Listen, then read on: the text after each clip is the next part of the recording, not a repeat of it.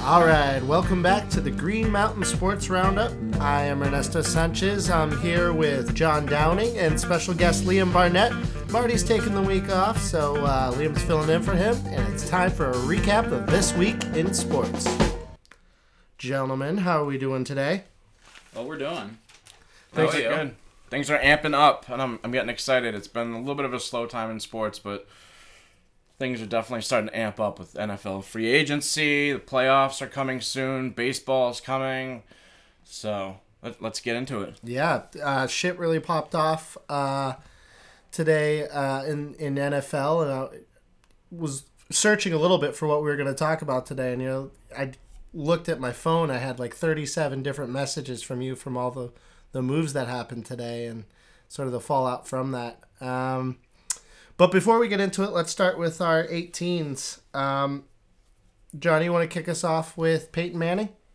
No, thanks. I'm going to go AJ Green. All right. So AJ Green, University of Georgia project. He was drafted out of the University of Georgia. He's 30 years old, plays for the Cincinnati Bengals, wide receiver. He's a 7-time Pro Bowl selection, two-time second-team All-Pro selection. Definitely one of the best receivers in the NFL. He has 602 career receptions, 8,900 receiving yards, and 63 touchdowns. And I chose him because I'm hoping... Not Peyton Manning. Well, not Peyton Manning, but I'm also hoping that he's a potential receiver the Patriots could go after in this offseason. I know they've been linked to OBJ recently, and I still am very hopeful for that. But if OBJ thing falls through, I'm hopeful that AJ Green possibly comes to fruition. I would like to see him in a Patriots uniform. I just think he'd be a good weapon for the Patriots to have and for Brady to have at this back end of his career. So my 18, AJ Green. Fair enough. Yeah, I mean, he still has a lot in the tank, for sure. Unfortunately, he hasn't been featured on really great Bengals squads of late. But yeah, sometimes he gets forgotten as one of the greats, at least as far as physical talent and production ability, even if it hasn't really taken him too deep in the playoffs in a while. Oh, but yeah, excellent juggler, too. Yeah. So, Liam, are you going to go with Peyton Manning? Oh, yes. I am, because it's disingenuous, really, to pick anybody else. Peyton Manning is absolutely the most influential 18, certainly of my life, and from the names that I was sifting through, trying, just begging the world to provide me with any good reason I didn't have to say Peyton Manning. But no, he's just, we don't even have to talk about him. I don't even want to talk about him. I don't want to say nice things about him, but we were all there. We know what he did. Took HGH in the late part of his career, right? But, yeah, as Johnny can't let any conversation go by without mentioning. But I think what I appreciate, if anything, about Peyton Manning is...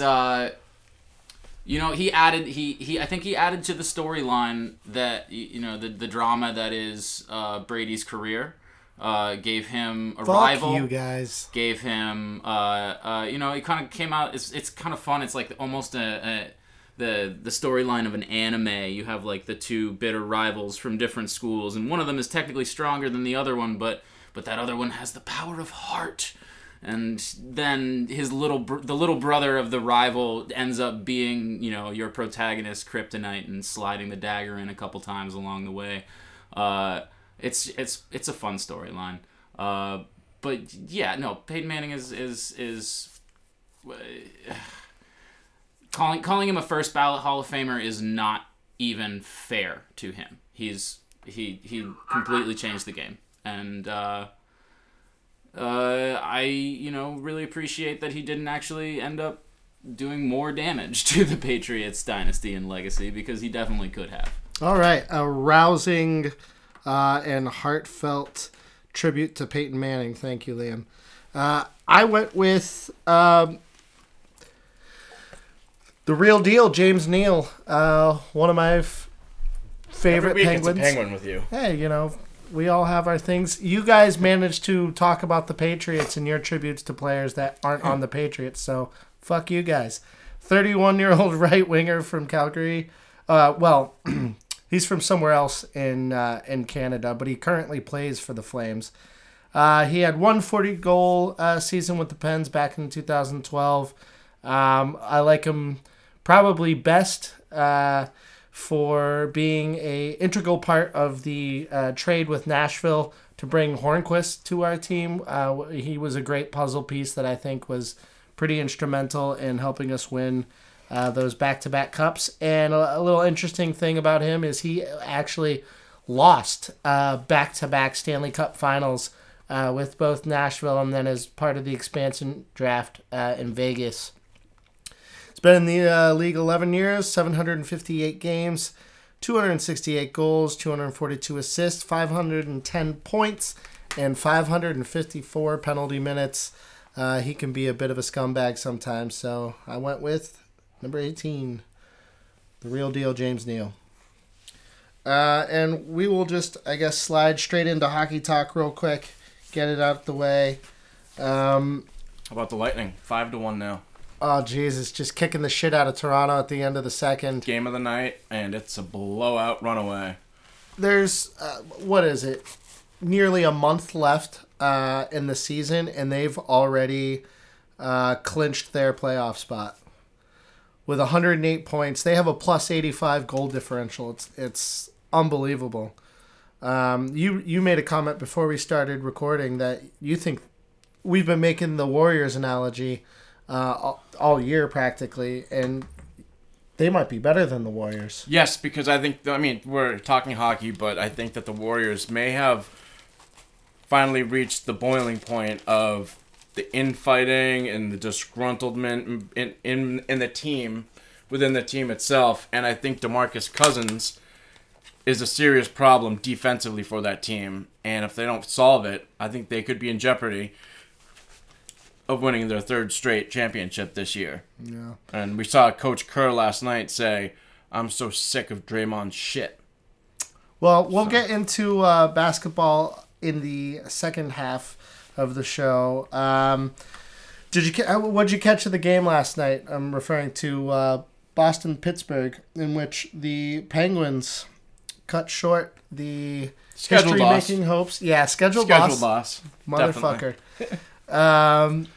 Ending their 19-game point streak. Longest streak since 1941 for the Bruins, yeah. So quite some time. And to be honest, you know, I can make some excuses like no Pastrnak, no Jake DeBrusk.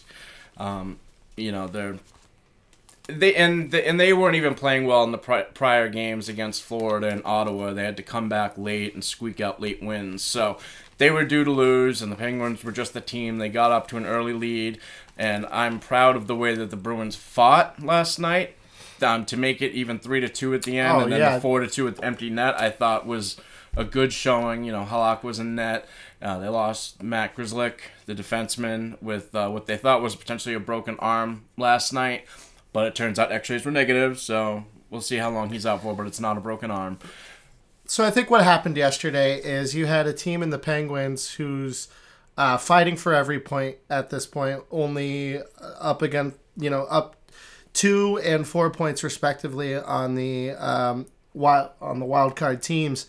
And they're coming off of 2 really tough games against Columbus, emotional games, playoff sort of playoff atmosphere games. Intensity level higher. And you have the Bruins who had, Ottawa before that? And Florida before that. So they were playing against younger guys with not playoff intensity. Yeah, teams that have kind of already packed it in for the year and trying some new stuff out. And I think the Pens just came out smoking in the first period, and it was difficult to come back from that. And then even so, you know, when Pastrnak's back and Jake DeBrusk is back, you're not gonna have Lee freaking Stempniak.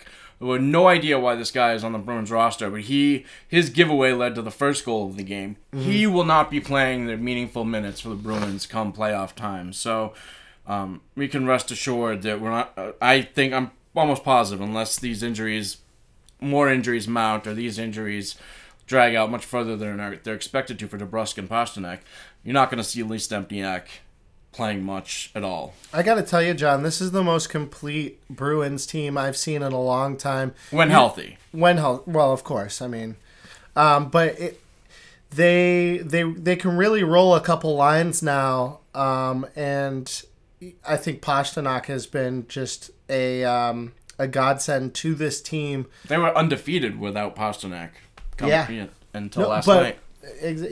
But I think what he brings to the team is so, as one of those really gifted offensive talents, I would expect for him to be traded within the next couple of years. Yes. Yeah, Joe Thornton, Tyler Seguin, Phil Kessel. Right, absolutely. Can't keep those offensive weapons around. No, he re-signed before last year. I know, I'm just kidding. He's not. He shouldn't be going anywhere unless it's a trade, which I suppose could happen, but I wouldn't count on it. But although they aren't happy with him for the thumb injury. Oh, which cut? Have you heard more about that? That it was Donato who pushed him. Donato pushed him, and then they traded Donato. No. Yeah, I have heard more. Wow. Mm-hmm. Fuck. Holy shit. That's but, it was after a game on a Sunday afternoon against the Blackhawks. It was a matinee game, and then they had a team-sponsored dinner that night. And so it was coming out of some Boston bar, and he was trying to get into his Uber. They were all loaded up and sauced up or whatever. And, yeah, I heard it was Donato, and sure enough, was it a week, 10 days later, Donato's gone. Huh. Just like that. Man. Donato. All right, so... just a couple other notes from around the league. Jakub Voracek, Philadelphia forward, suspended 2 games for a back check hit on Johnny Boychuk. The suspension's currently under appeal, but I think it'll be upheld at most. You know, they'll cut it down to 1 game. But did you see the hit? Nope. It's one of those hits now that guys are getting suspended for that they may not have even been penalized for 10 years ago. It's really interesting to see. But then the other night when Marcus Johansson got hit I forget his name, on Carolina, when they were wearing the Whalers uniforms, and the guy went right up, I guess it was a legal hit, but I thought, they could have called a penalty, and they didn't. But he went right to his upper head, and, with his shoulder, knocked Johansson out. And I get that the book on Johansson is he gets concussions, so hit him high and take him out of the game. I get that, but it feels to me like there should have been a penalty on a play like that. So while I get that the league is softer now, in some parts, it's not. Well, I think, it depends largely on what's called on the ice. I feel like it's easier to give suspensions for hits that are called penalties on the ice. True. Speaking of more suspensions, Jack Eichel was given 2 games for his hit on Carl Soderbergh of the Avalanche, and this is right on the heels of the McDavid suspension for his hit on Nick Leddy. I mean, big stars, big names, marquee players getting 2-game suspensions for questionably dirty hits. Now the Eichel hit was kind of a little more blatant, but even still, it's like you could see him getting 1 game or even just a fine. But yeah, and Evgeny Malkin getting the 1-game suspension. Now I see a lot of people bringing up the Malkin suspension in defense of these other guys and why they should only have 1-game suspensions, because Malkin swung his stick like a fucking tomahawk, and if he had actually made contact with the guy's head, he could have ended his career. Like, it was a nasty play, and so a little bit of that bitching about Penguins refs favoritism in the Twitterverse. I was picking up a lot of that, so haters gonna hate. You guys know that as Patriots fans. And then finally, one last thing I just wanted to bring up. my boy, the Flower, Marc-Andre Fleury, past Canadian goalie pioneer Jacques Plante, for eighth all time in wins with his 6-2 victory over Vancouver, and his 438th career win. Wow. Yeah, I mean, this... he also had his eighth shutout recently, which is most in the league this year. Yeah, his last year with the Pens, he had 10 shutouts. You know, he's an amazing goalie. Speaking of Pens goalie, though, Murray had a really good game last night. Oh, my God. Murray's been unbelievable the last week or so. So we're starting to see... On the heels of he went back-to-back, too, right? Yeah, absolutely. And it's not the first time they've done that recently. I think they're off of the Casey DeSmith experiment, and they just need Murray to get us some points. Get it going. Yeah. That way we can get the Pittsburgh-Tampa Bay matchup in the first round that we're all hoping for. Oh, Jesus fucking Christ. Yeah, man. Wow. That's the plan. First, second wild card. That is a battle because... can we just discuss this for a brief second? And Liam, you can... I'm not sure if you know about the hockey playoff format and that it changed recently. But so we could potentially have in the first round the second and third best teams in the entire NHL in Boston and Toronto have to play in the first round. And then in the second round, the number one seed Tampa Bay might have to play the 2 seed in the entire NHL in the second round in the Bruins. What the hell? Why did they change to this playoff format? Because of the expansion. But why fix something that isn't broken? Like the NBA has the 1 versus 8, 2 versus 7, 3 versus 6, 4 versus 5, and that's the way it always was. Now we have this top 3 in each division, and then 2 wild cards, and then each winner of the 2 divisions plays the wild cards, while number 2 and 3 in each division battle it out. And it's complicated. The short answer... And it's screwing over. Like, last year, it screwed over the Bruins, I felt like, because they had to play Tampa in the second round, and the same thing could happen again this year. I mean, the 2 years that the Penguins won, the best 2 teams in hockey played each other in the second round 2 years in a row. That's right. So the short answer is to build intensity in division rivalries. That's why. End of story. And conference rivalries beyond that as well. They want these teams to be... Do you like it better than the old format? I like it. I like being able to count on playing the Capitals in the second round and just like, you know... What if you have to play Tampa in round 1? Well, that fucking sucks, but we should have... I mean, I guess we should win our division. I guess in that scenario, you would be like the 8 versus... You would be the 8-1, so that's fine. I get that. I just don't like how the Bruins as the 2 seed would have to play the 3 seed Toronto in the first round. Why? You should love that matchup. You guys have fucking Toronto in your back pocket. It's a 7-game. It's always a 7-game barn burner. It goes right to the end of the third period. Well, so isn't Caps Pens. So I don't know. I just would prefer to get to play. You got to go through them sooner or later. I understand what you're talking about. I don't understand why they do that because it doesn't sound like it benefits the ratings or the money drawn in by the playoffs to have very likely your better matchups happening earlier in the playoffs when fewer people are likely to tune in. But whoever's gonna get the only prize they really care about is gonna have to go through the next best team. So. One way or the other was the first round or the end. Like, might as well do it early while you have all. Everyone's healthy. If you're a championship team, you beat these teams whenever you play them. And just you get used to the, playing the lesser teams. So like, it'd be nice to see Boston play Carolina in the first round, something like that.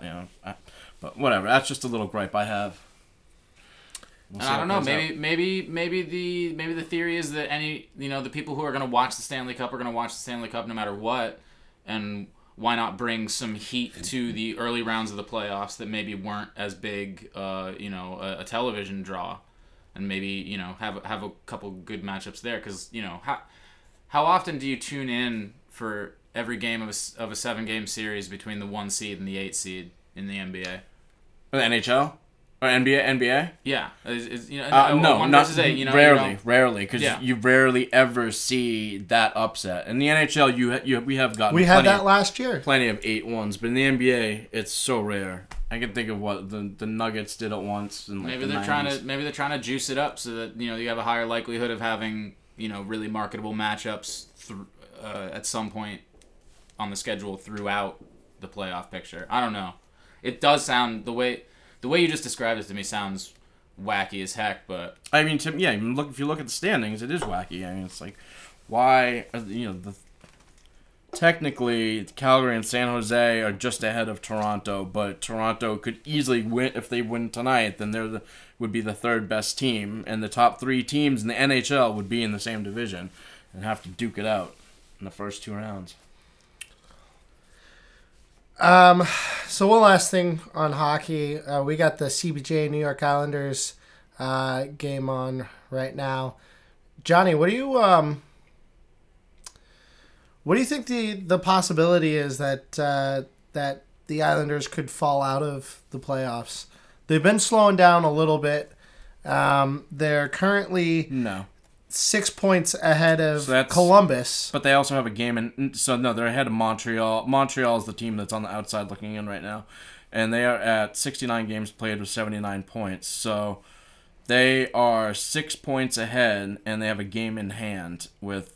Montreal's only got 13 left. Mm-hmm. Islanders will have 13 left after tonight.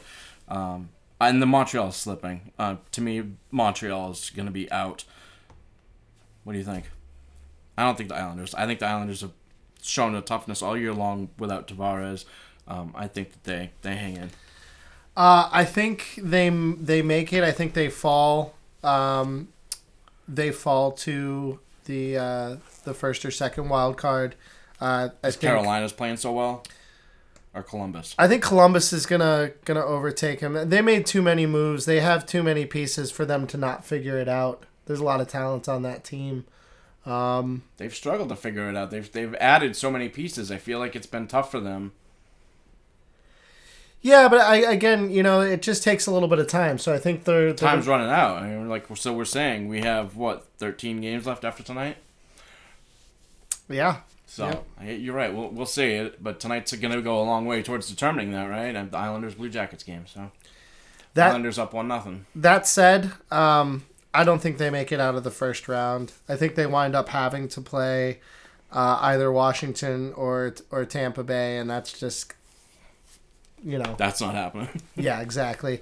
They have the heart, but they don't have the team to make it through a seven-game series. It's just too... Not against teams that skilled. Yeah, it's just too difficult.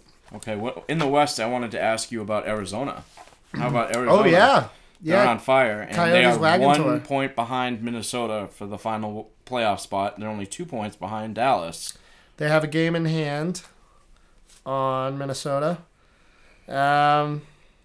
Yeah, I mean, Arizona's been fantastic. It'd be a good story, right? It would be a great story, especially coming from, was it last place last year? If not, very close to it. I mean, I feel and like they started been relevant off in so long. They started off the season, I believe, too, with a 10 or 12 game losing streak. You know, and they made some trades too, like giving up Max Domi to the Canadiens, so. So they went through some changes. They haven't been relevant in a while, and they seem to be putting it together. And if they can overtake, Dallas or Minnesota, that'd be something. Be good for them. Although, they're going to get stuck with a tough matchup, even if they make it anyway. Oh, yeah. You look at the top six teams in the West, and the West playoffs are going to be really fun too. Winnipeg, Nashville, St. Louis, Calgary, San Jose, Vegas. Good luck to Dallas, Minnesota, Arizona, whichever two of those three makes it. Yeah, but Colorado's right there. Colorado's right there too, and you can never count Nathan McKinnon out. And Landeskog. Yep, yeah, absolutely. And I mean Mikko Rantanen as well. Yep. He had that scoring lead for the longest time. Yeah, so I think the Stanley Cup playoffs, as always, as I always think this, are going to be absolutely fucking electric this year. And Vegas Knights bringing in Mark Stone. I mean, and locking him up for the next 8 years. Yeah. Pretty lucrative contract for him. They got money to spend, and I love that they're not just riding the coattails of their success last year, and they're trying to get back there and do it again. So it looks like the playoffs start exactly a month from today, 4 weeks from today. Yeah. So it's gonna be a good time. All right. Speaking of today, lots of moves, moving and shaking in the, what'd you call it? The legal tampering. So yeah, today at 4 o'clock Eastern time began the legal tampering for the NFL free agents. And then Wednesday is the actual signing period. It is when you can start signing free agents. But now the legal tampering kind of has begun at the combine, or illegal tampering has begun at the combine. And now when legal tampering begins is now the actual signing period. So even though the NFL was like, okay, we know teams are tampering with the players, so we're going to make a legal tampering period. Wait, did they actually call it that? Yeah.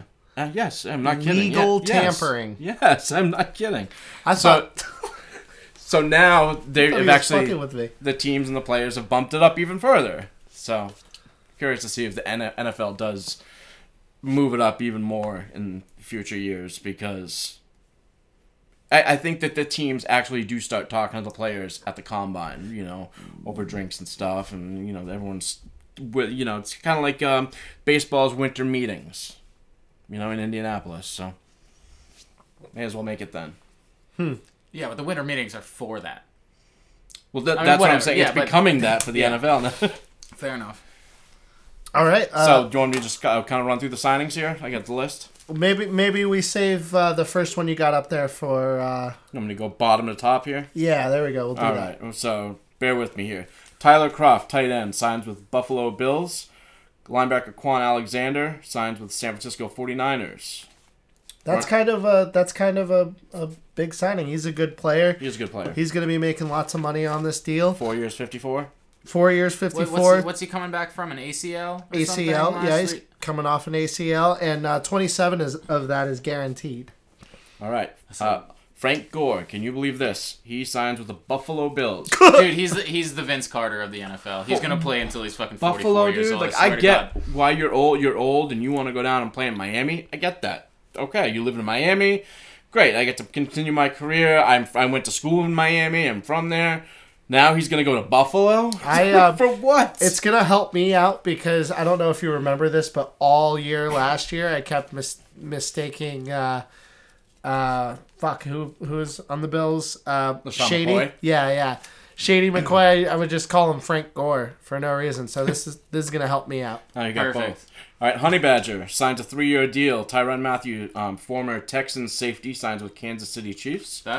They needed help there. So yeah, they did. Although, what's Barry's contract status? I feel like is safety really where they might be to spend money? No, he might be up. I think he's done. He might be done there. You're right. That's a tough deal to project. As talented as he is versus how accident prone or injury prone rather. But Casey getting better, scary. Period. So then the next one is Devin Funchess, wide receiver from Carolina, is now going to Indianapolis. So Indianapolis using some of their $132 million of available cap space to sign the big wide receiver out of Michigan. I think that one might be looked back on as one we didn't think was as important as it turned out to be. I think, like, you know, he might be next year's Eric Ebron, sort of rejuvenated by getting to go to work with Andrew Luck. Could be. They need a big guy to go with speed guy T.Y. Hilton. So we'll see. Former Patriots slot corner man from Seattle. Signed with Detroit today. That's Justin Coleman. Signed a 4-year, $26 million deal. And it's probably the worst NFL free agent signing I've ever seen in my entire life. Isn't he a nickel corner? Nickel corner. Slot corner. He was traded. Has a nickel corner ever made money like that before? No, I don't think so. And he was traded for Cassius Marsh back in the day.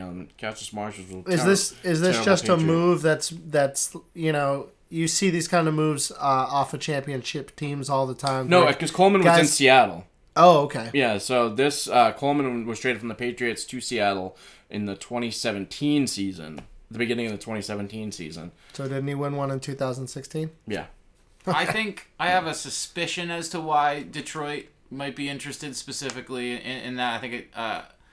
I think we'll get through the rest of the signings, and I think the pattern might begin to emerge. And then there's a question I'd love to ask you, Johnny, when we get there. Okay. But All right, so former South Carolina stud running back who was a undrafted free agent running back for Seattle who got caught up in a logjam for a while. Mike Davis signed with the Chicago Bears. He is likely going to unseat Jordan Howard, it looks like, as the starting running back for the Bears. Next on the list is... I mean, until Kareem Hunt can run, but... Oh, well, wait, Kareem Hunt went to the... Browns. Browns. Did I get that wrong? Yeah. Oh, yeah. We're talking about the Bears. Pardon me. That's okay. It's a lot of names, a lot of teams. So here we go. So Tampa Bay wide receiver, slot guy, Adam Humphries gets a $9 million a year deal for 3 years from the Tennessee Titans. They outbid the Patriots on this one. The Patriots were interested in Humphries. He caught 76 balls last year, and they really liked him, but they weren't willing to go to the $9 million a year that he got, which is kind of absurd. He makes that's a lot of money for Adam Humphries. Yeah, Jesus Christ. Sounds like somebody had him on their fantasy team late in the year. Like, yeah. But he did some damage on some games, but I don't know. I am glad Belichick didn't open the pocketbooks like that for him. Yeah, that's a lot of money. He wasn't going to go that far. It's scary to see, wide receivers go anywhere else because we need to put like 8 bodies in that room. Yes. But yeah, $9 million for Adam Humphries. I don't know if I see it. All right, former Ravens defensive end / linebacker Terrell Suggs signs with the Arizona Cardinals. Pair him up with Chandler Jones, and they might have a nice pass rush going over there. After 16 years, in Baltimore, I am fucking happy to see that guy. Well, I bet. Go across the country. I mean, how much does he have left in the tank? Really, I feel like I haven't heard Terrell Suggs' name. He had fucking plenty. I couldn't believe it because for the last 5 years we say that every year. It's like how much more does Terrell Suggs have? And he's got plenty. Yeah, he was on the field every down, but when he was on the field, he was productive. All right, the next guy, another blast from the past that you thought would have been gone by now, but is still around. DJ? Former Tampa Bay wide receiver, deep man, DeSean Jackson goes back home to Philadelphia. Kind of an underrated move. They say that DeSean Jackson's routes match up very well with Carson Wentz's deep throwing ability, and I mean that's what every front office says whenever you sign a speedy wide receiver. It's it's always good to have a guy who's fast. Very valid. But yeah, I mean, I don't hate it. I'm honestly, from DeSean Jackson's point of view, I was a little surprised that he didn't stay in Tampa Bay with the coaching change and the scheme change. The deep man on that team is going to get a lot of looks, a lot of opportunities. Nobody loves the deep ball like Bruce Arians. All right. Next up is wide receiver from the Washington Redskins going over to the New York Jets is Jamison Crowder, another slot guy. And then former Pittsburgh tight end Jesse James heads up to play with the Detroit Lions. If I could just interject real quick, I think that this is going to be more of an emotional loss than anything. He was our interim Heath Miller. So Vance McDonald is the guy. Vance McDonald's the guy. And the thing that was good about Jesse James really was just his size.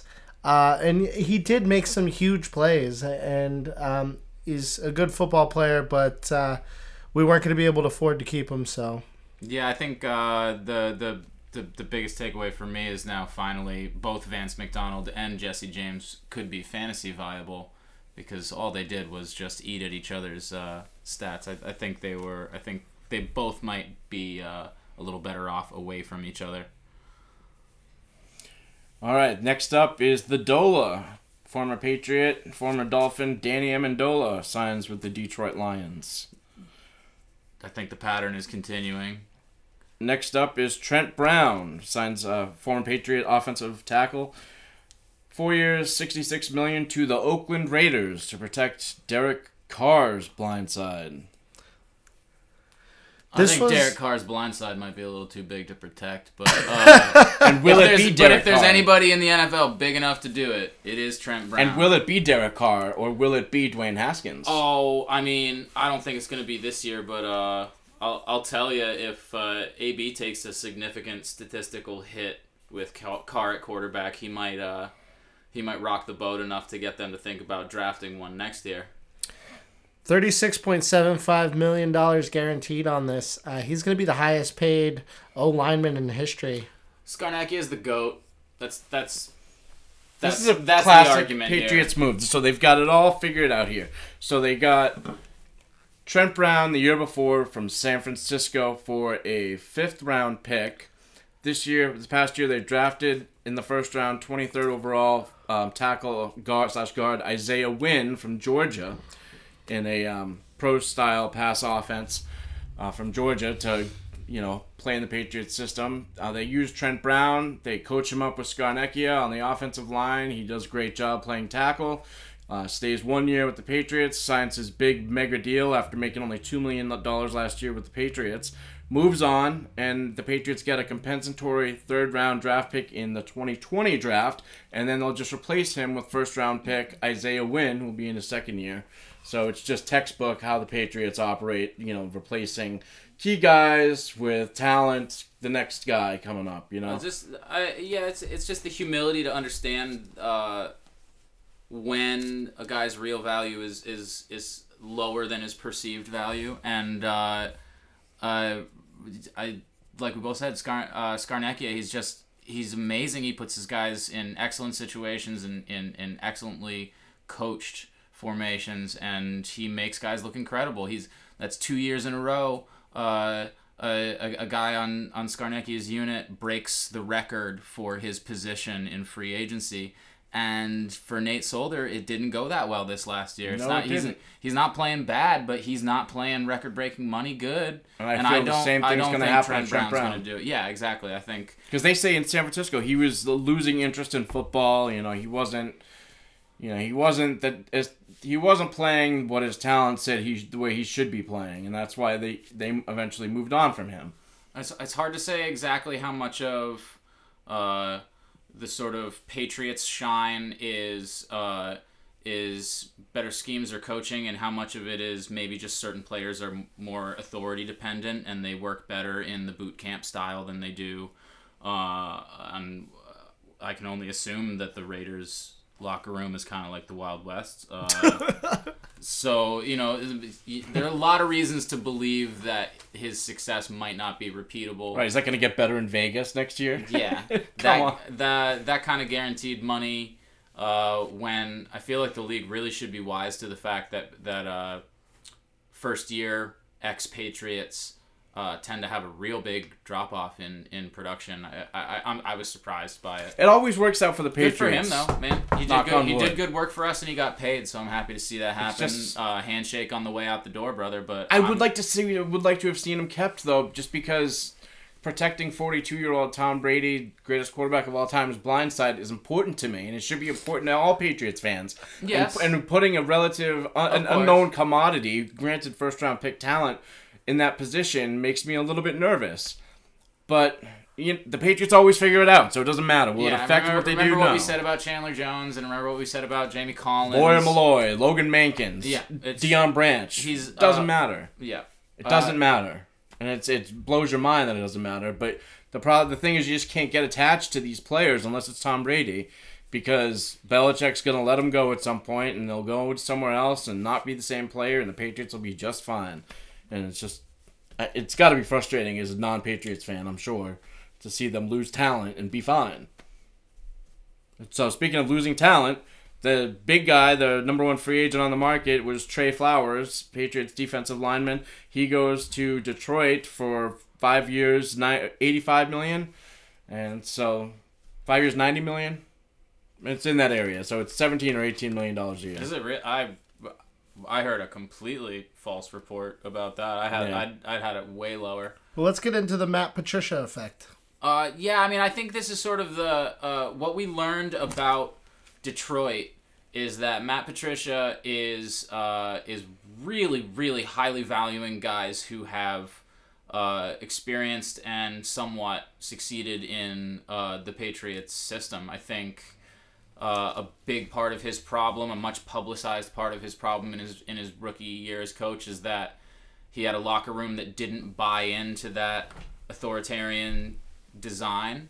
And, guys, the do your job or whatever you want to call it, that it didn't play in his first year. And I think he is trying to put veterans in each one of his position rooms that have experienced Belichick.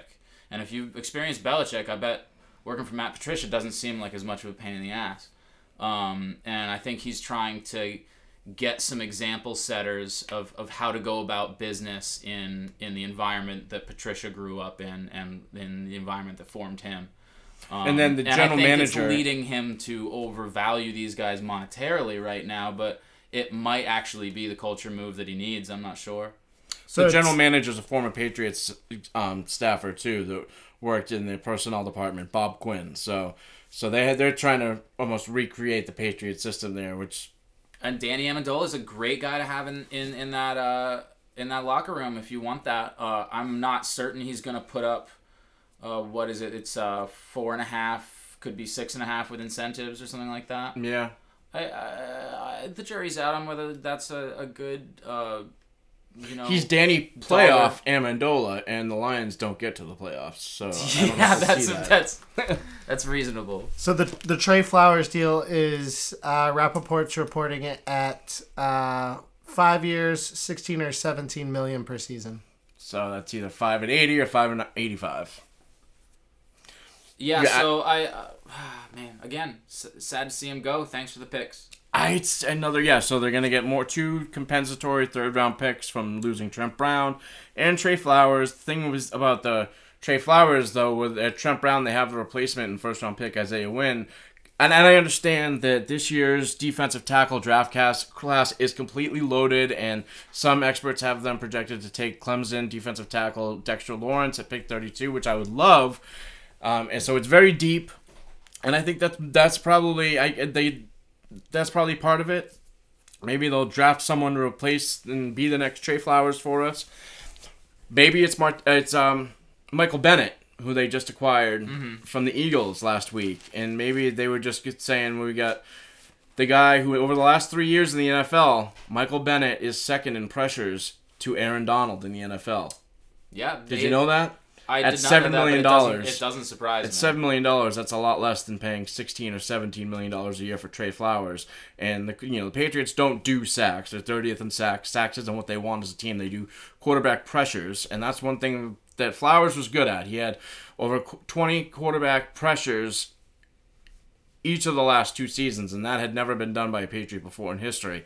So that's what we'd like Trey Flowers for, and hopefully Michael Bennett can bring that. But the problem is Michael Bennett also brings a lot of other stuff with him. And for me, he's not the type of guy I want in my locker room. He brings the Vegas incident where no cure for that like a Bill Belichick locker room though. But Marty Bennett was okay, his brother, because he was more goofy, lovable. I think Michael Bennett has more of a vindictive side to him. And then the thing I've heard about with Philadelphia, Philadelphia, why, if you have this guy who gets quarterback pressures second to Aaron Donald over the last 3 years at only $7 million, and you're Philadelphia and you have him playing next to Fletcher Cox, why are you getting rid of him? And he's saying it's because of money, but they made some signings today, signing DeSean Jackson, and they signed Grady Jackson from Jacksonville, defensive lineman. So it wasn't because of money, because they were spending money today. I think that they got rid of him because I've heard that some people in the Philadelphia locker room, you're either with him or you're against him. So you either think he's cool and funny guy and you like him and you get along with him, or you can't stand his shit. And part of his shit, I think, is that also that report that came out after the season that said Carson Wentz has been babied all his life and Foles should be the quarterback. Do you remember this report that came out right after the season that said Wentz shouldn't be the guy, it should be Foles. Foles should be the guy because... Wentz doesn't put the work ethic in. He's been given everything all his life. Specific quote, and so the Eagles quickly came back and rebuffed the report within the next day or two. Was it quoted as being a Philadelphia player? It was an Eagles player, and they didn't say exactly who it was, but we're hearing now that it may have been Michael Bennett, and along with all the other stuff that this guy had, the baggage that this guy has, so. It's the Vegas incident where he claims that the cop had a gun pointed at him and was a case of mistaken identity, and that's still a court case that needs to get settled. after Super Bowl 51, where the Patriots played Atlanta and Martellus Bennett was playing for the Patriots. Michael Bennett was at the Super Bowl, and after the game, he didn't have a press pass, and he wanted to go see his brother, and he pushed a paraplegic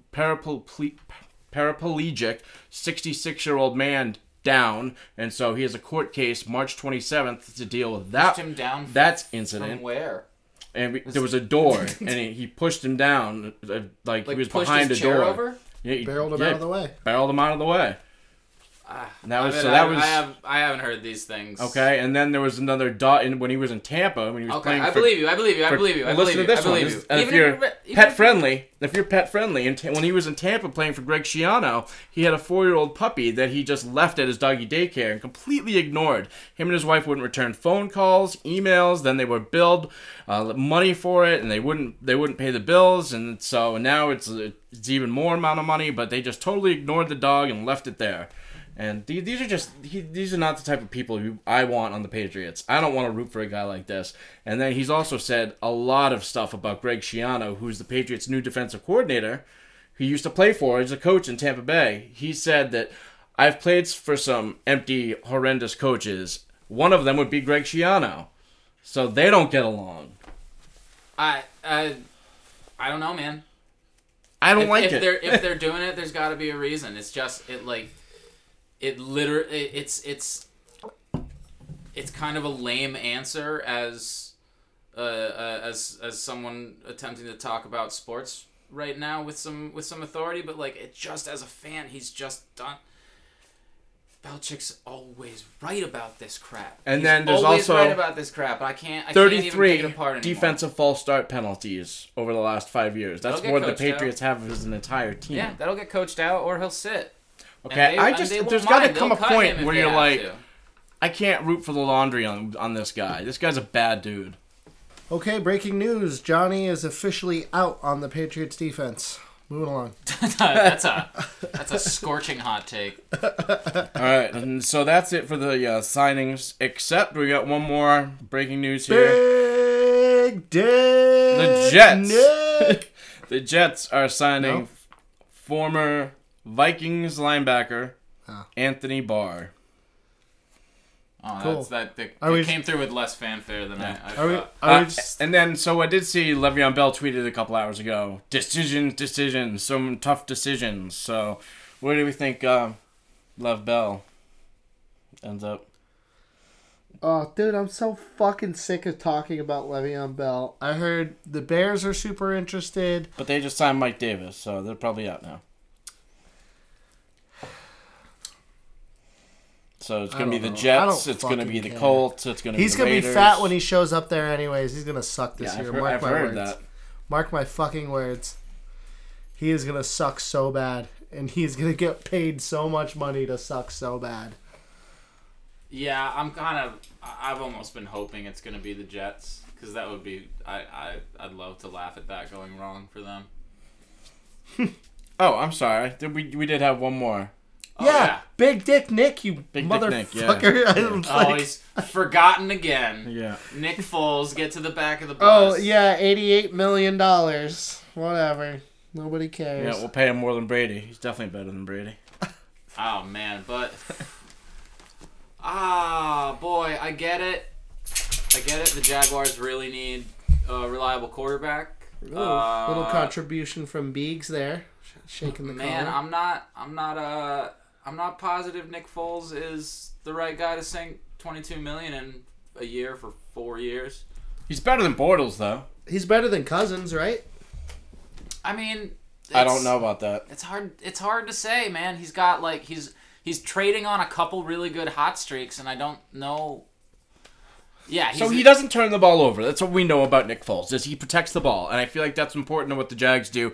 With the body language last year, you could tell with Bortles coming on and off the field, you know, they were frustrated, and it brought the whole team down because the offense struggled and the defense was like, you know, screw this, we're trying so hard. And, you know, what does that say about them as players? That's a different conversation. But I feel like next year, there'll be a renewed sense of urgency with the Jaguars bringing in Nick Foles because they have a guy who, you know, he doesn't turn it over much, and, you know, he can play within a system, and it's a system he knows. He's played with the offensive coordinator before. So, Well, I mean, let's look at the success that they've had, you know, with basically nothing in Blake Bortles. So you add, it's definitely an upgrade at the very least. I don't know if it's worth the, you know, $22 million a year they're going to be shelling out for him.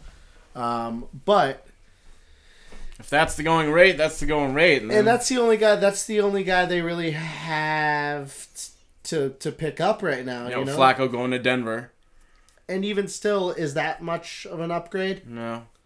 He's and then, old as shit. Right. They're not gonna have access to either of the top two draft quarterbacks and Dwayne Haskins or Kyler Murray. So this was their best option, and it just seemed like a foregone conclusion for quite some time that Foles was gonna land in Jacksonville. And yeah, I do. I think it helps them, and they're going to benefit with an easier schedule next year because they finished towards the bottom, so they'll have one of the last place schedule. Yeah, fair enough. I totally understand how an interception machine like Bortles could really make a guy like Foles just, you know, looks so appealing. Yeah, right. You know, the taste that's been left in their mouths collectively for a while probably. Really wants a little bit of that cream of wheat action, and Nick Foles just give me that boring balanced breakfast, baby. You know, to work the system right and don't give it to the other guys. And that's a formula that can work on a really strong defensive team. I think the defense will have to be exceptional. Because right, besides Fournette, they don't have any other offensive weapons really. Not like to speak of. They got a couple wide receivers with potential, but nobody that you really hang your hat on for sure.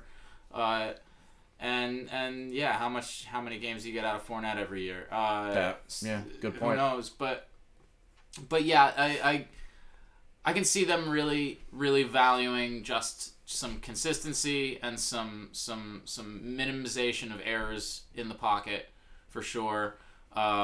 And this may go down as a perfectly valuable thing. It's just the amount of time that we've seen Foles be good has been so short and just so perfectly timed that you wonder, either he does just have that mythical clutch quality that you can't quantify, or.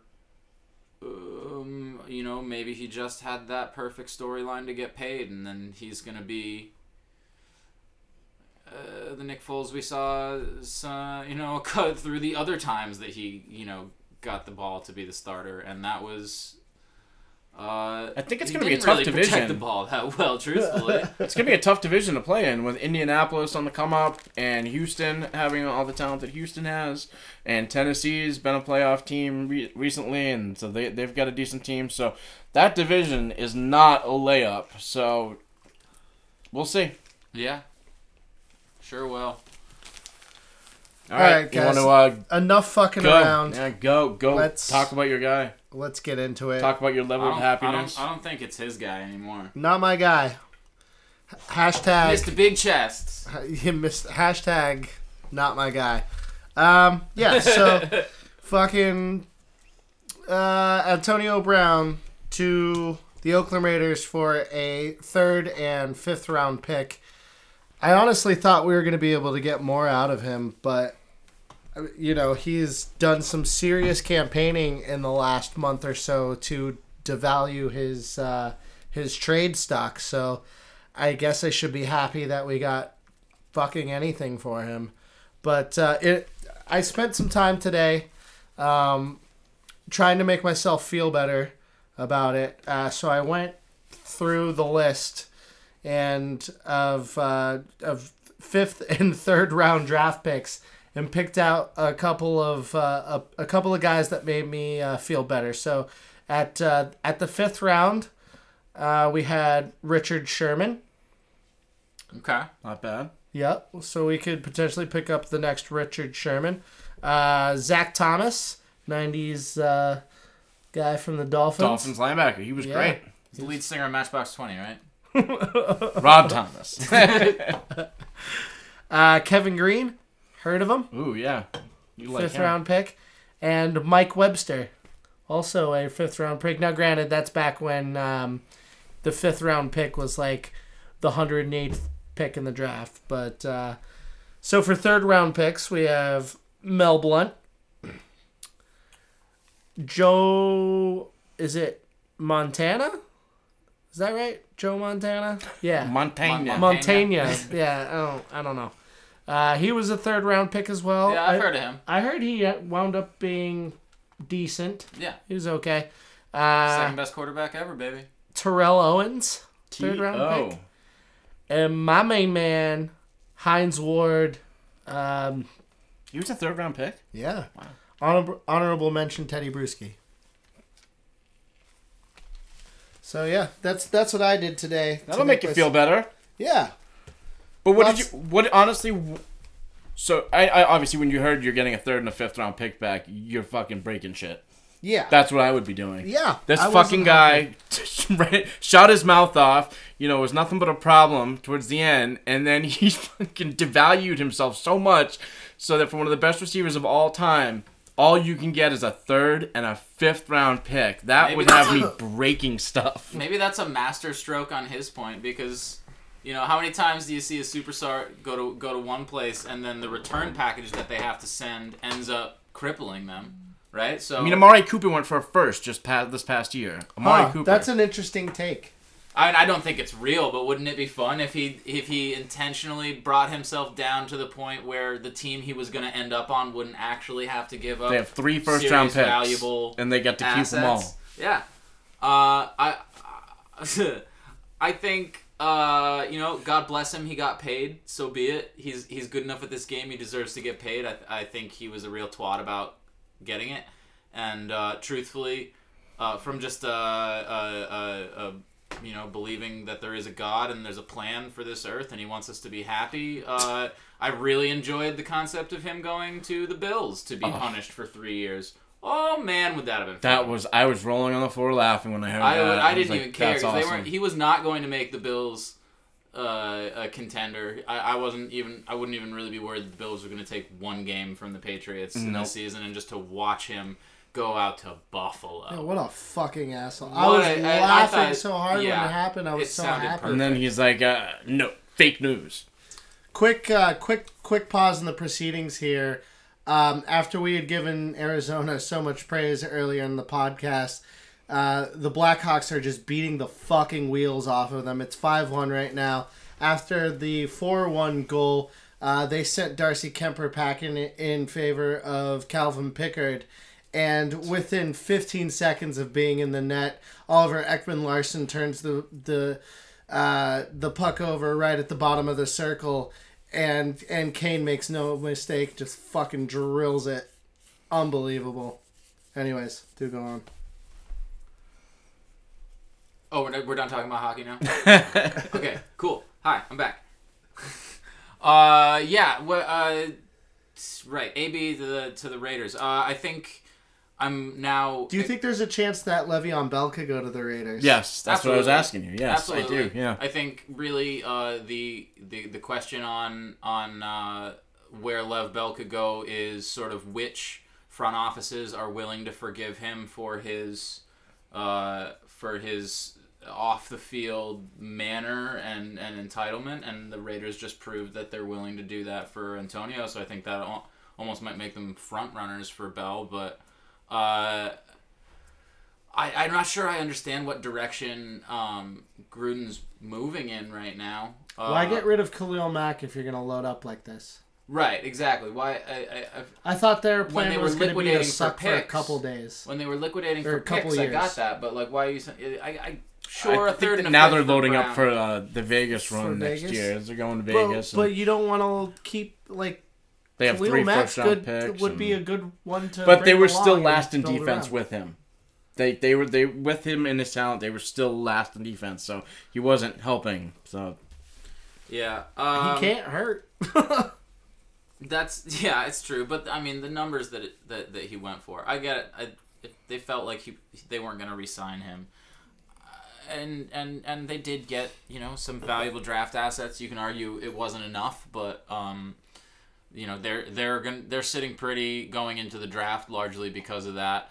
I'm just surprised. It seems like they're I don't know if they got embarrassed by all the bad press and they wanted to make a big splash token gesture of like, no, we're bringing in talent. Nobody more token than Antonio Brown. Yeah, it just seems funny to sort of take those first big sledgehammer swings towards a full-on rebuild and then tie up that much money and give away some picks for Brown and tie up record money in, the other Brown, Trent Brown, that they just picked up. I don't know. It seems weird. I feel like they're pulling in two different directions simultaneously, and I'm confused. Well, it seems like they're going to load up on offense. They're going to use the picks for defense, and we're going to see what they have this next year with David Carr, and if it works, then great, they'll keep him, and if not, they're going to move on. But getting back to the Steelers, why did the Steelers need to make the deal now? Why wouldn't they wait until free agency's done? Wait until the draft night, when they can extract the most out of him. He wasn't in the locker room. He wasn't causing problems in the locker room because it's the off season. They didn't need to do it right now, and they're still going to have to eat the $21 million cap hit salary, empty space next year. Anyway, right now, so. Rooney had said that they were going to get rid of him by the weekend, and when the Bills deal. Why rush it? Yeah, I think they. Yinzer Nation was just like not fucking having it. You could have waited until a team didn't get the wide receiver draft pick that they wanted and traded to that team. Honestly, I think if they're like, in order to trade Antonio Brown, you need to set your pants on fire while you're wearing them, they would have. After how badly he embarrassed us. So you're going to lose. So the three Bs. So their time together, they won two career playoff games, both in 2016. And now Bell and Brown are both gone, and it looks like the total compensation is a third. So it's going to be a compensatory third-round pick for Bell, most likely, and a third and a fifth for Brown. It just didn't work out the way you thought it would. It certainly did not, and actually a lot of what I'm hearing is that it could be Ben's fault. You don't hear Tom Brady calling anybody out.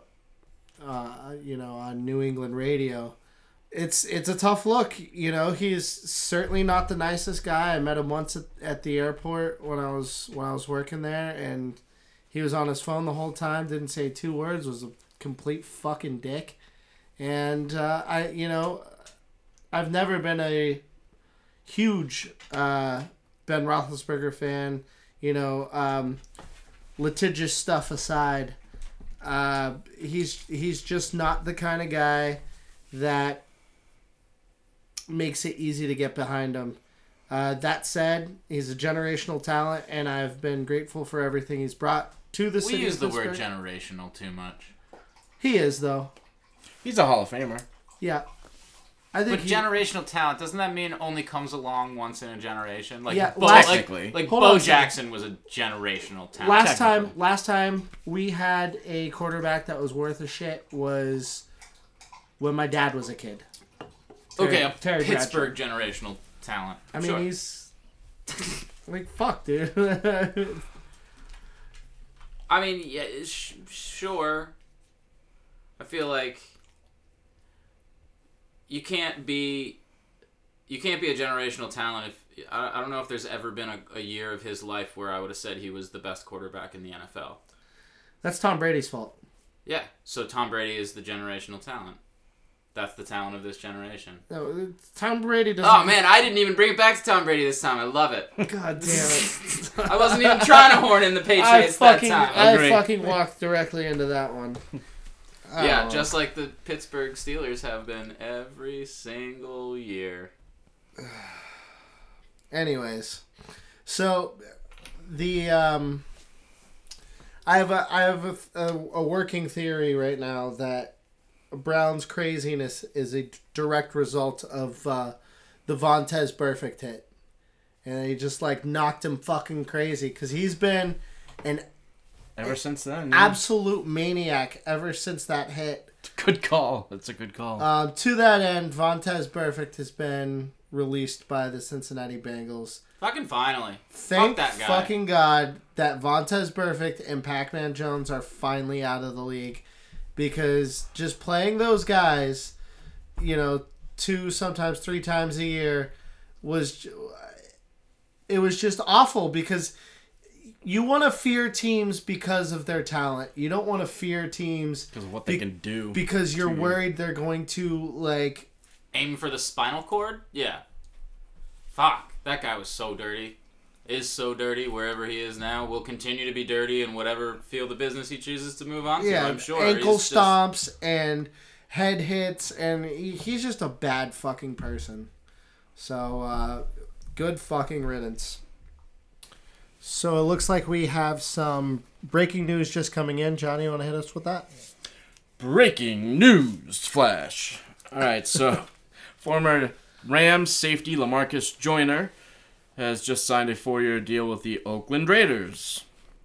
And then we have one more that we missed earlier, the big one. Landon Collins, former Giants safety, signed with the Washington Redskins. I can't believe we didn't talk about this. This is a huge deal. Yeah. This is... not just a great player going to an already very good defense, but really, really resets the market on what safeties have been worth in the NFL for the last couple of years. He got, 6 years, $88 million, something like that. Yeah, that sounds about right. 86, something. He's making money, and he's making money in a way that people didn't think that safeties could make money in the NFL anymore. And how do you see this? Do you think this is the Redskins seeing something the rest of the league doesn't, valuing something the rest of the league isn't, Redskins overpaying? Like, the Redskins always overpay. Yeah, I'm taking no knock at all on Landon Collins for this. This is an excellent player, and I'm actually pretty surprised that the Giants weren't willing to shell out $11 million for the franchise tag on him, especially like given that safety has been undervalued for a couple of years. The franchise tag being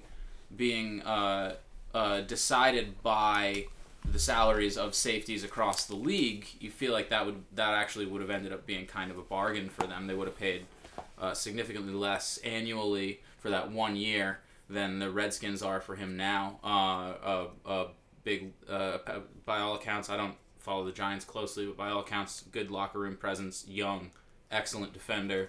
And the only thing that I've heard about any of this that makes sense why he wasn't valued by more teams. Once unnamed NFL executive that I heard quoted, asked, "Why are we not paying safeties, particularly strong safeties, anymore?" And he said, "Because they're not allowed to hit people anymore." Makes sense.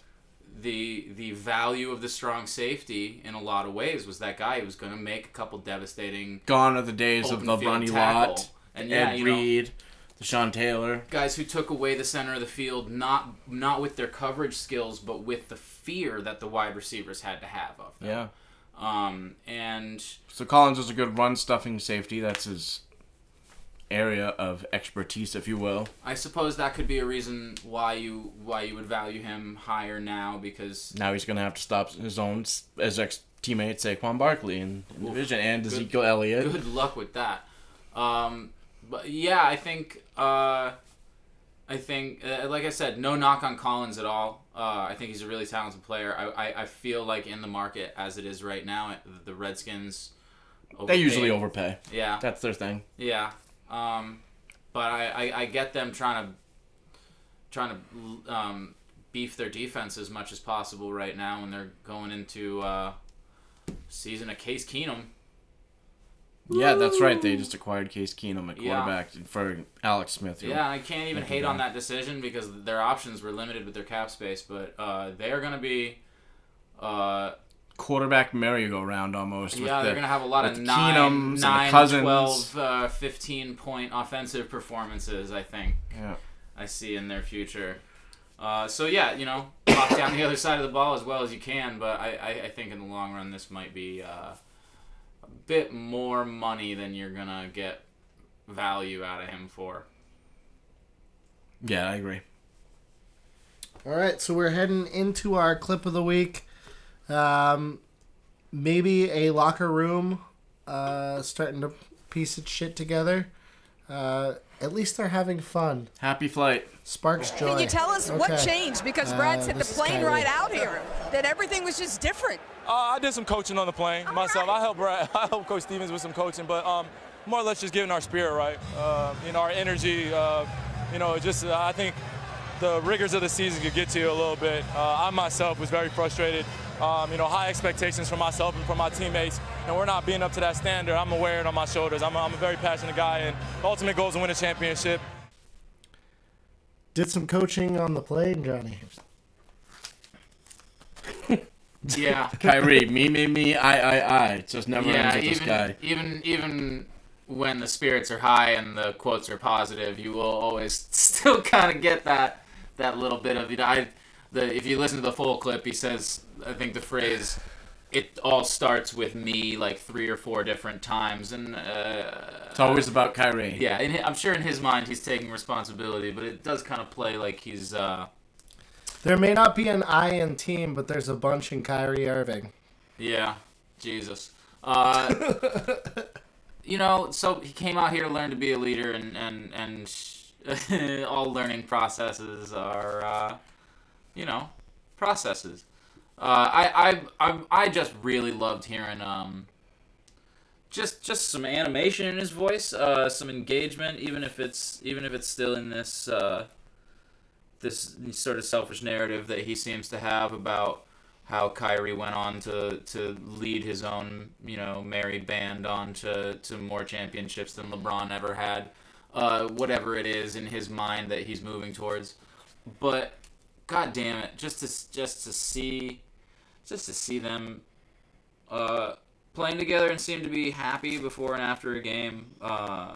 They do seem better in this California road trip lately than the 3 wins. Yeah, I know Golden State isn't Golden State. They lost to Phoenix last night, so right. And it was take that with a grain of salt. It was a squad that didn't have Klay Thompson that night, but right. To get off the plane, especially maybe it was lucky timing to catch the Warriors with the pants down, but to have that purported bonding experience that they had on the long plane ride, where they actually kind of started behaving like a team that enjoyed each other's company for once, and then to get off the plane and to beat the brakes off of Steph Curry and Kevin Durant. And followed up the next night.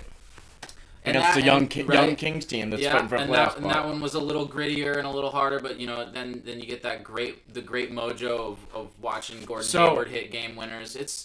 It could just be a lucky streak of 3 games, who knows, but it does feel significant. I want to see how they do when they get punched in the mouth, because it's nice to everything's going well, everything's hunky-dory when there's no pushback from the other team and there's no...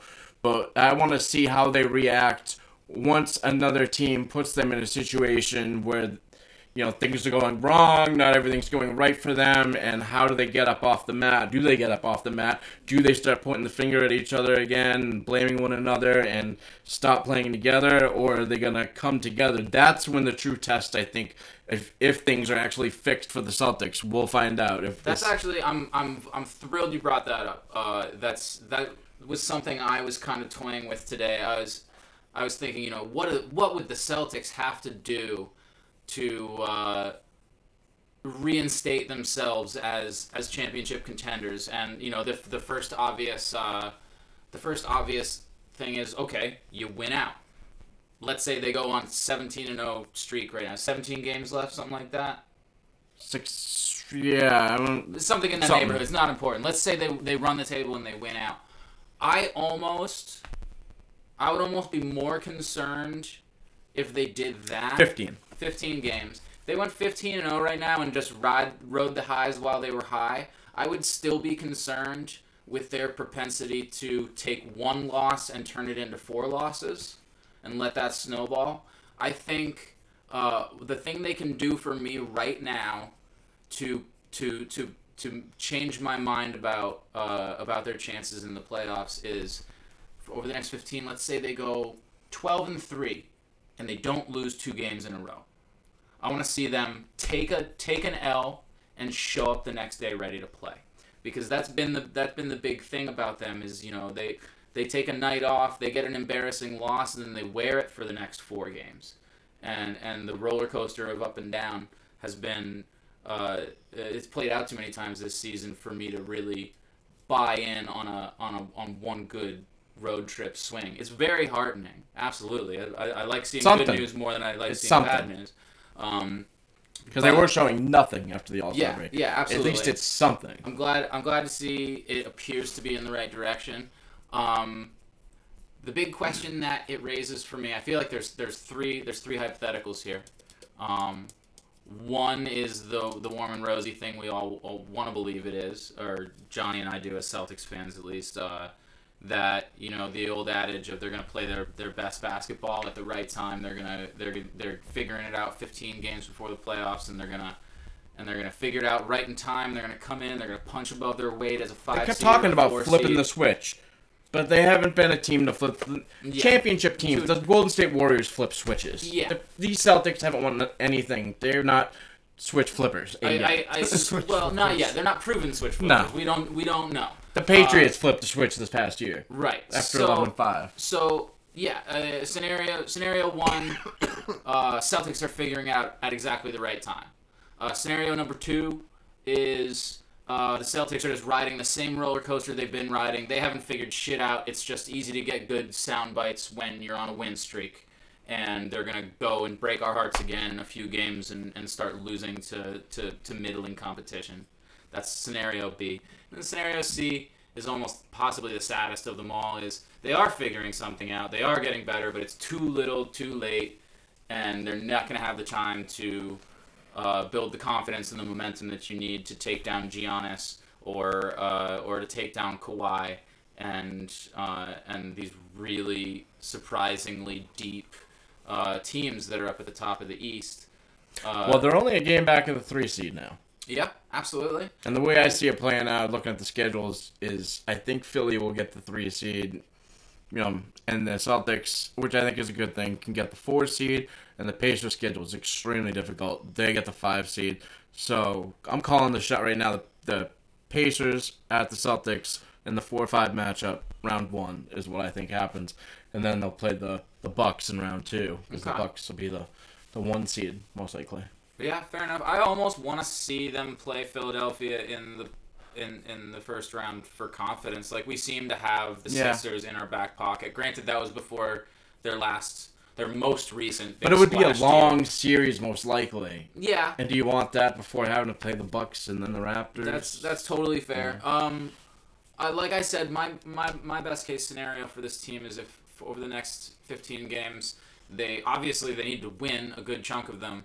And the biggest thing for me is coming back the next night after a loss and show that you still have a spine.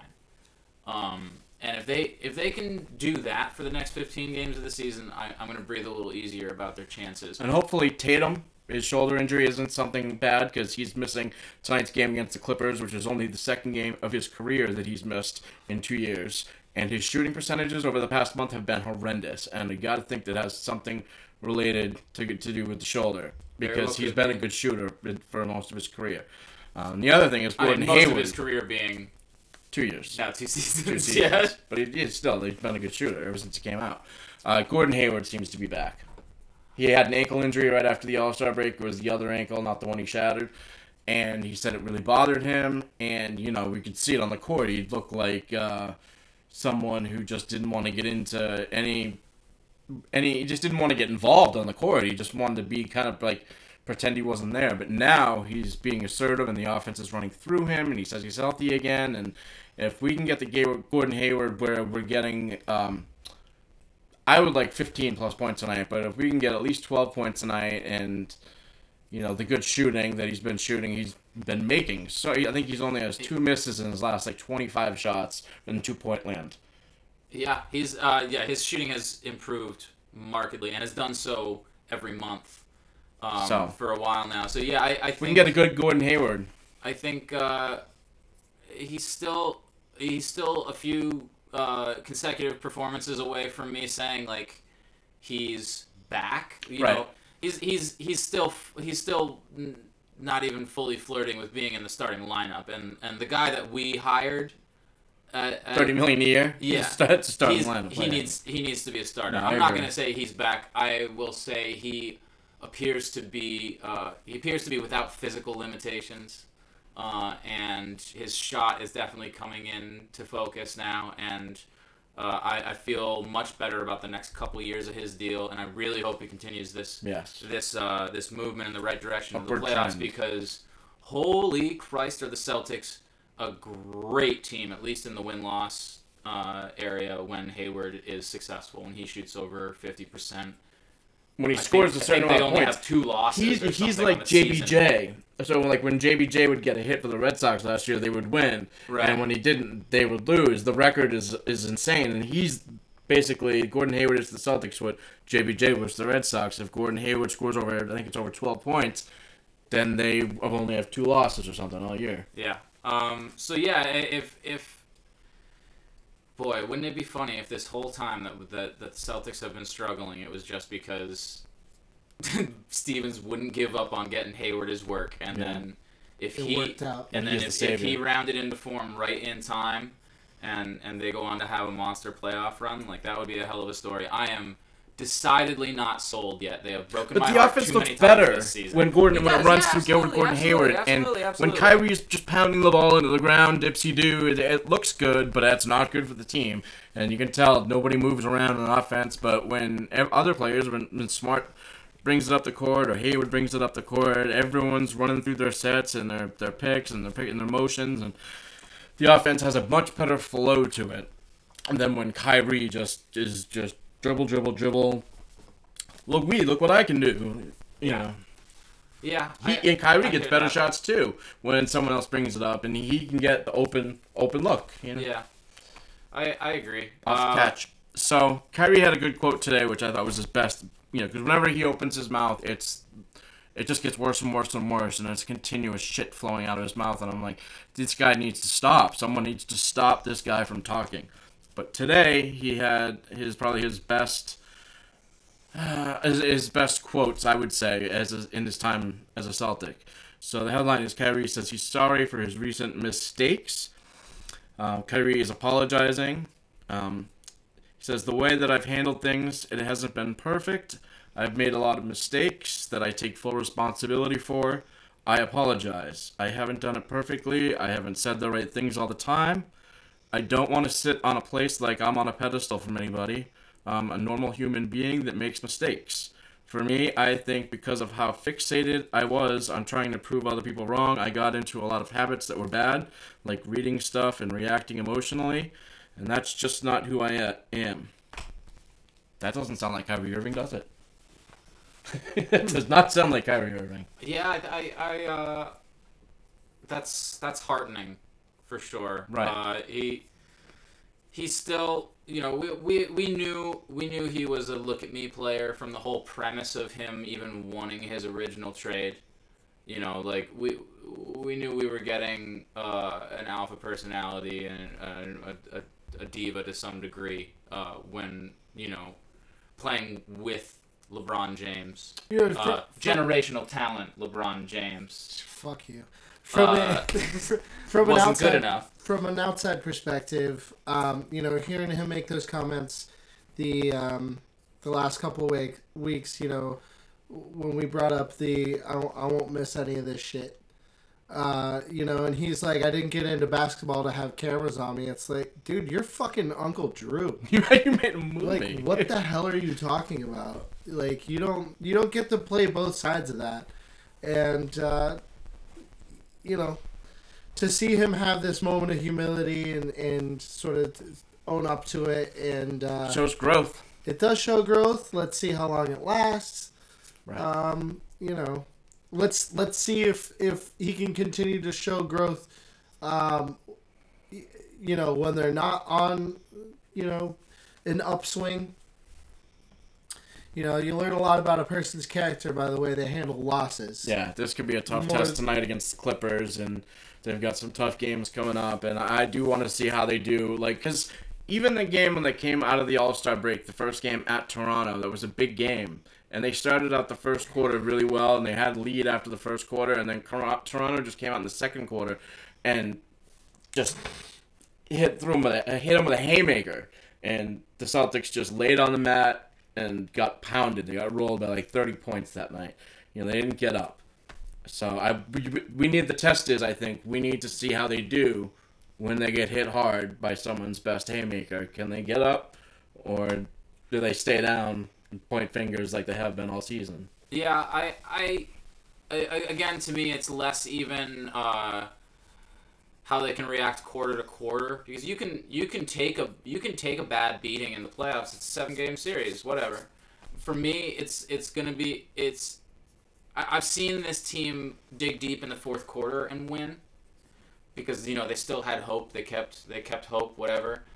What I haven't really seen this team do is shake off demoralizing losses. I think once they take the L, that weighs on them for a bit longer than I think they need to shorten up their memories and remember that they are the same team every time they walk out on the floor, no matter what happened yesterday. I want to see them. I want to see them putting losses behind them. So we'll see as the Celtics turn. I feel like the Celtics are this basketball season's Pittsburgh Steelers. Oh, God, don't say that. Yeah, that sucks for you guys. Johnny, I actually did a little research here. Perhaps we should have chosen for our number 18, Dave Cowens. I was thinking of Cowens. He was on my list. Two-time champ, Rookie of the Year, 7-time All-Star. He was the Celtic that at some point was voted the guy most fans would want to have a beer with amongst the Celtic legends of all time. Yeah, a guy that could relate to the people. Yeah, man of the people. League MVP in those 70s Celtics. So the Celtics were down, and then they had Cowens, and they won. So after Bill Russell retired, they were down, and then they got Cowens, and they won another championship. Two. And then they were down again, and they got burned. All right. Anything else basketball related? I've been doing my best to keep up with it. How about in that loss, LeBron getting a triple-double in like 27 minutes in a loss? I mean, he's a stat patter. It's crazier to me that he played 27 minutes, only 27 minutes. Players don't play. Then the idea that, I mean, LeBron James is whatever. He could get a triple-double in 5 minutes if he tried real hard. He knows just what to do. But, man, what a weird feeling it must be for him to be on a minutes restriction because his team is disqualified. This is entirely new territory for the guy. Yeah, I'm surprised that they're not sitting him, but I heard, I think it was Stephen A. Smith say today that it's L.A., people pay a lot of money for those seats, and there's a lot of important people at those games. LeBron is a prize free agent, and it hasn't been the year they wanted to, and for him to just bail and not give, at least some kind of performance would be pretty shitty of him, so... Yeah. No, I'm not... I can see both ways. That they should... I was not saying that they should be playing him more. I think they're being conservative with him is just fine. It's just weird. I've never experienced a world where LeBron James is on a team that's... LeBron James is getting old. Like, I don't understand. People don't realize that LeBron James is getting old. So he's 34. Next year he'll be 35. Yeah, and that's how that goes. It's how it goes. Okay, so he'll be 35, and then wait. If Anthony Davis... Will he be 36 the next year? When Anthony Davis gets there. When Anthony Davis gets there, he'll be 36. Yeah. How good do we think LeBron... How much longer do we think LeBron James is going to be LeBron James? I mean, I don't know, but my quarterback is 42 years old. Come on, it's different. Is it? Yes. I don't know how much different at 34 years old, LeBron is a physical presence beast on the court. Come on. It's different. Sure. It's not exactly the same. Brady gets to sit back there and pick your part, and it's a lot more his brain than it is his physical attributes. Where LeBron, it's more of his physical attributes than his brain. Okay. Fair enough. I'm just saying that these thresholds are being broken more and more. As, I see that. As, I see that. As medical LeBron hasn't played defense in 3 years now. And even fucking nutrition is, you know, is improving around these guys. They last longer and longer and longer. It's not the weirdest thing to say he could still be great at 36. I won't say it's highly likely. Yeah, I think it's, I think there's a, the decline's coming quickly, and the, you can see it. Hardwood's not forgiving, man. You and his defense, years, he's not playing defense. He's not playing. Like I'm talking about, he's not playing hard defense. He's not playing defense. Yeah, I know. I've seen some of the highlights of lowlights of him just sort of wandering around. So that's like, gone because he's saving it for the offensive end.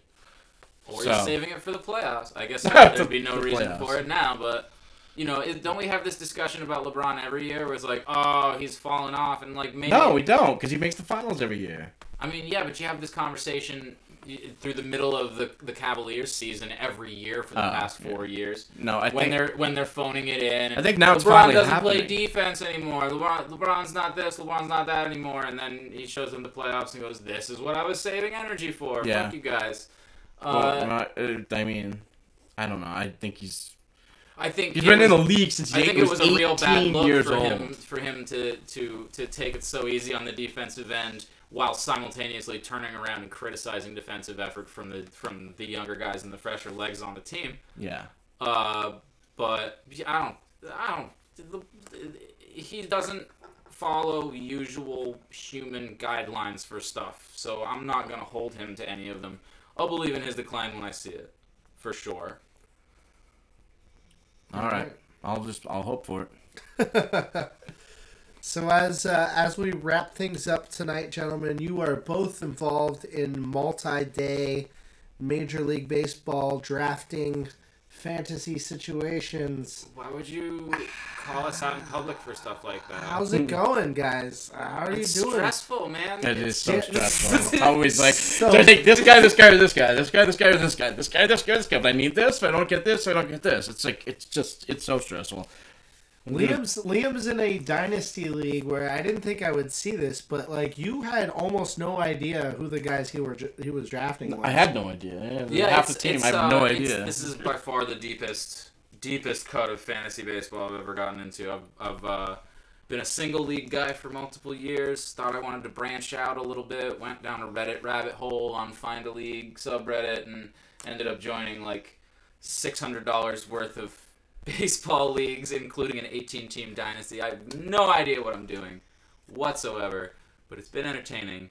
And goddamn, I'm learning the names of guys in low A ball right now. Like, it's a heck of an undertaking.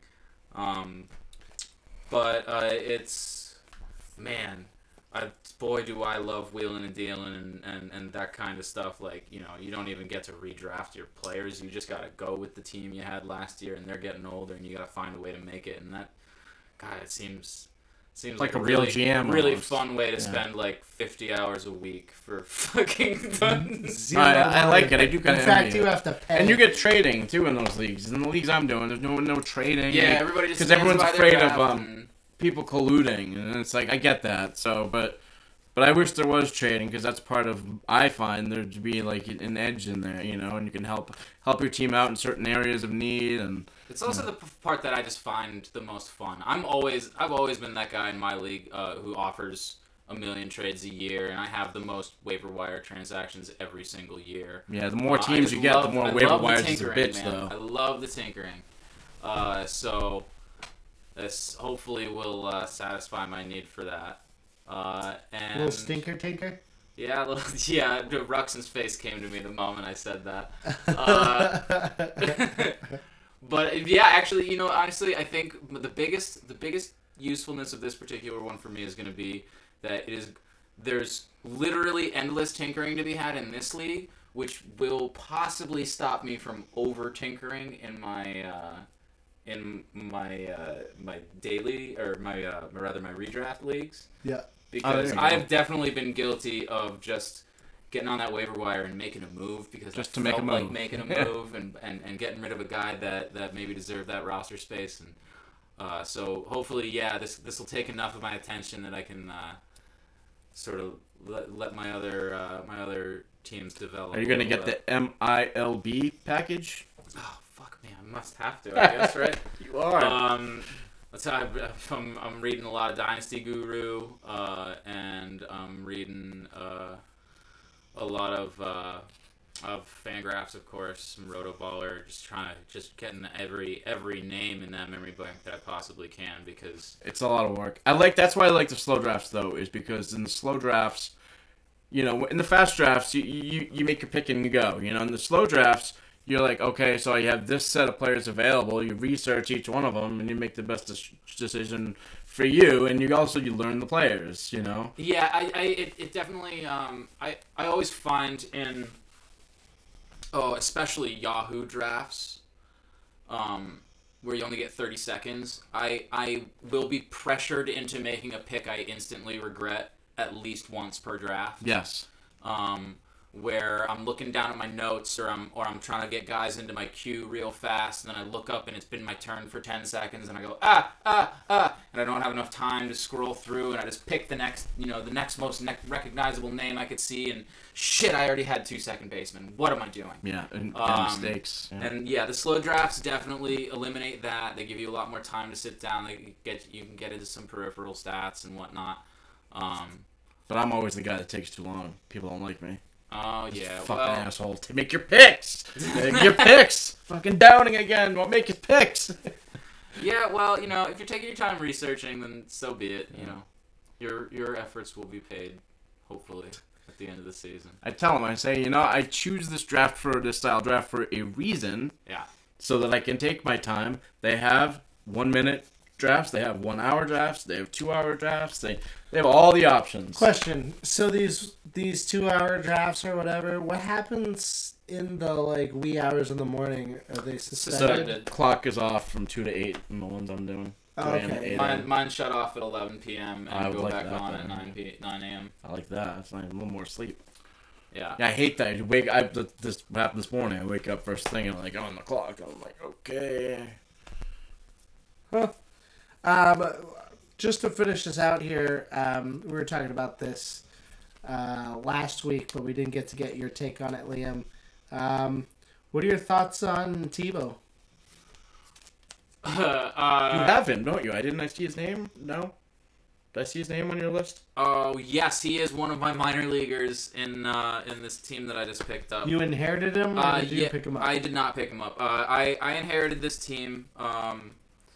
A guy left the league last year after losing the championship game, so I'm actually in reasonably good place with my major league roster, at least for the next year or two. They are getting pretty old. I have a lot of Jose Batistas and Edwin Encarnacion's, guys that were great 3 years ago, and you know might have a year or two left in them, but got to start planning for the future. But he drove it like he stole it. He sold all my draft picks away. He sold all my minor leaguers away.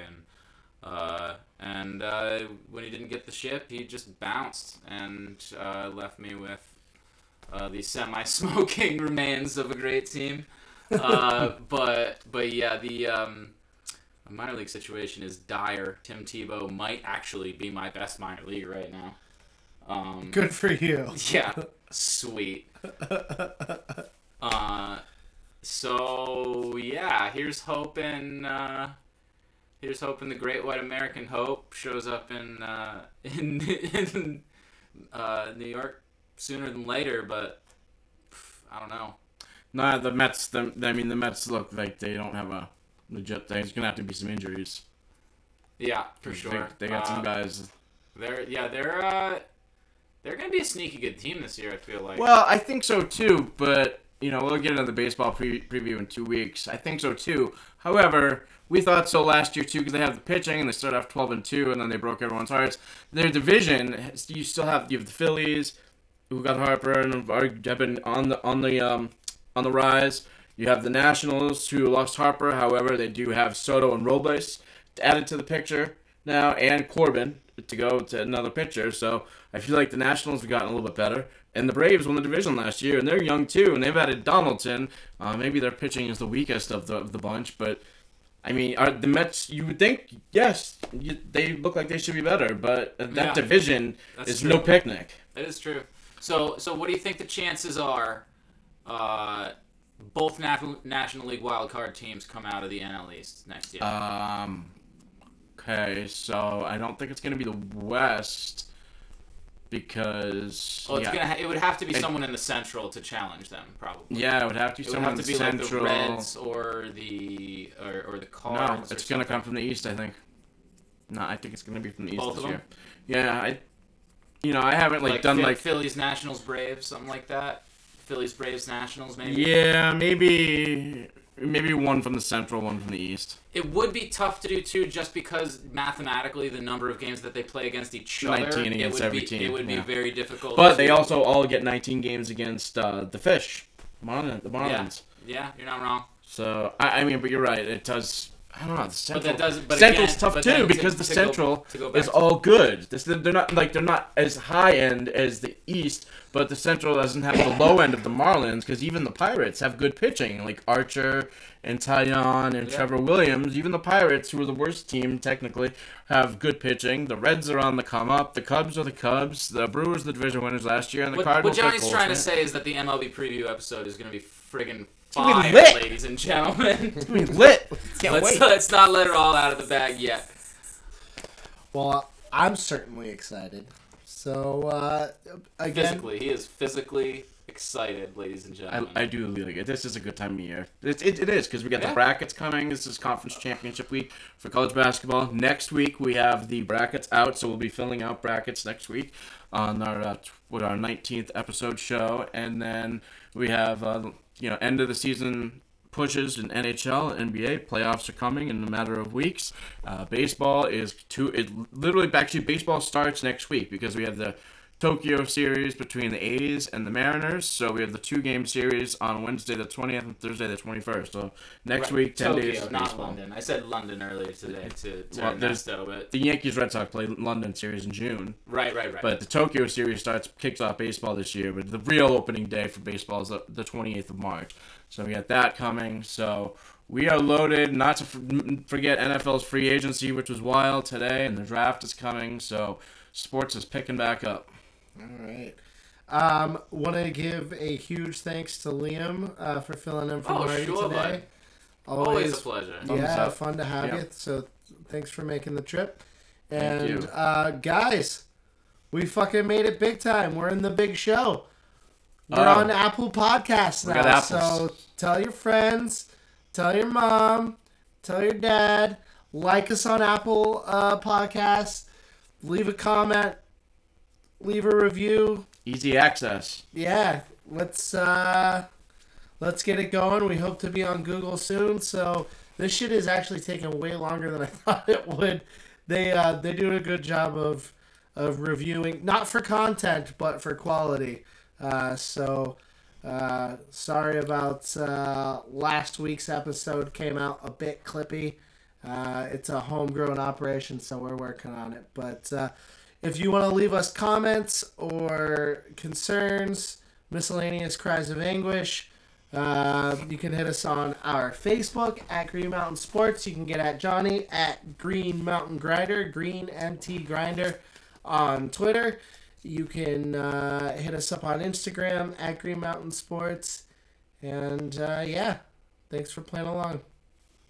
Have a good night. We'll see you next week. Good night, folks.